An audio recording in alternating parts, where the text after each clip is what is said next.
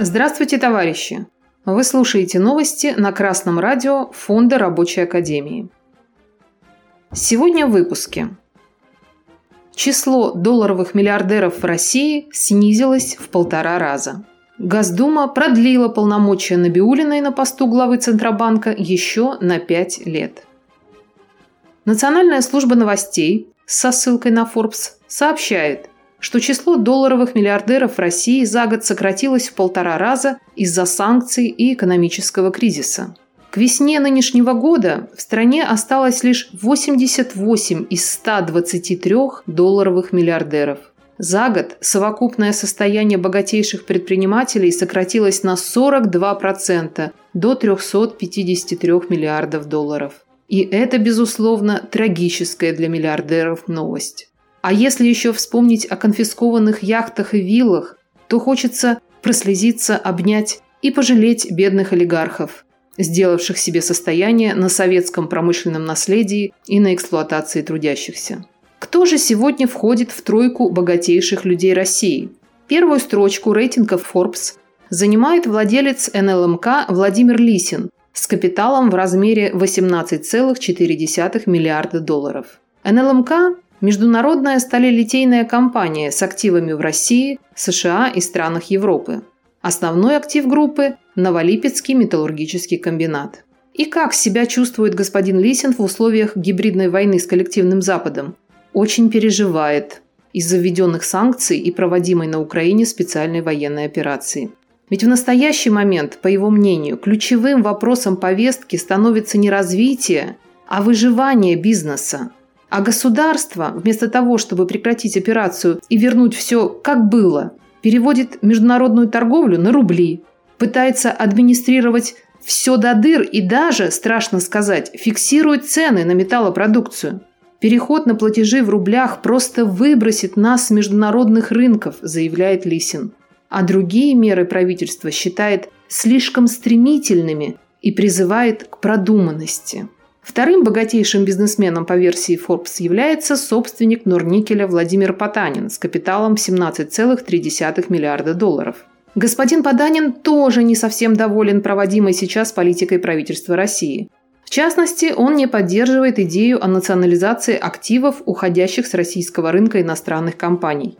По словам Потанина, данное решение может отбросить Россию на 100 лет назад, в 1917 год, а последствиями такого шага станет глобальное недоверие инвесторов к России, которое сохранится на многие десятилетия.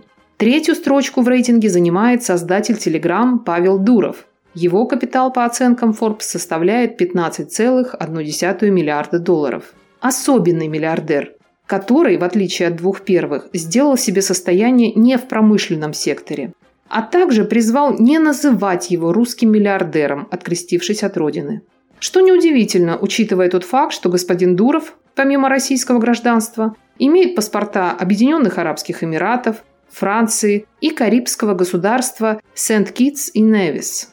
Все эти лучшие люди сейчас более всего озабочены сохранением своих миллиардов. И их опасения имеют под собой реальную почву. А трудящимся до их переживаний дела нет. Рабочий класс России заинтересован исключительно в том, чтобы наша промышленность развивалась и крепла, а страна, наконец, обрела суверенитет. По информации Агентства экономической информации Prime, Нижняя палата российского парламента продлила полномочия главы Центробанка России Набиулиной еще на пять лет, назначив с 24 июня ее на третий срок. Госпожа Набиулина занимает должность председателя Банка России с июня 2013 года.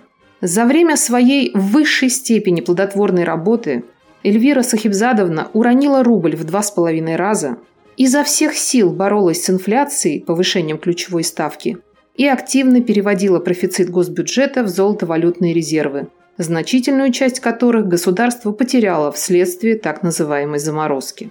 В своих выступлениях в думских фракциях предшествующих отчету Центробанка в Думе, госпожа Набиулина стояла, как наши под Брестом, на позиции, которая заключается в том, что Центробанк, во-первых, работает успешно и эффективно, ну, сам себя не похвалишь, от других не дождешься. Во-вторых, Главной задачей Центробанка является защита рубля от волатильности, то есть колебаний, а вовсе не экономический рост. И в-третьих, потеря половины валютных резервов – это непрогнозируемый риск. И вообще, заморозили еще не значит, что отобрали совсем.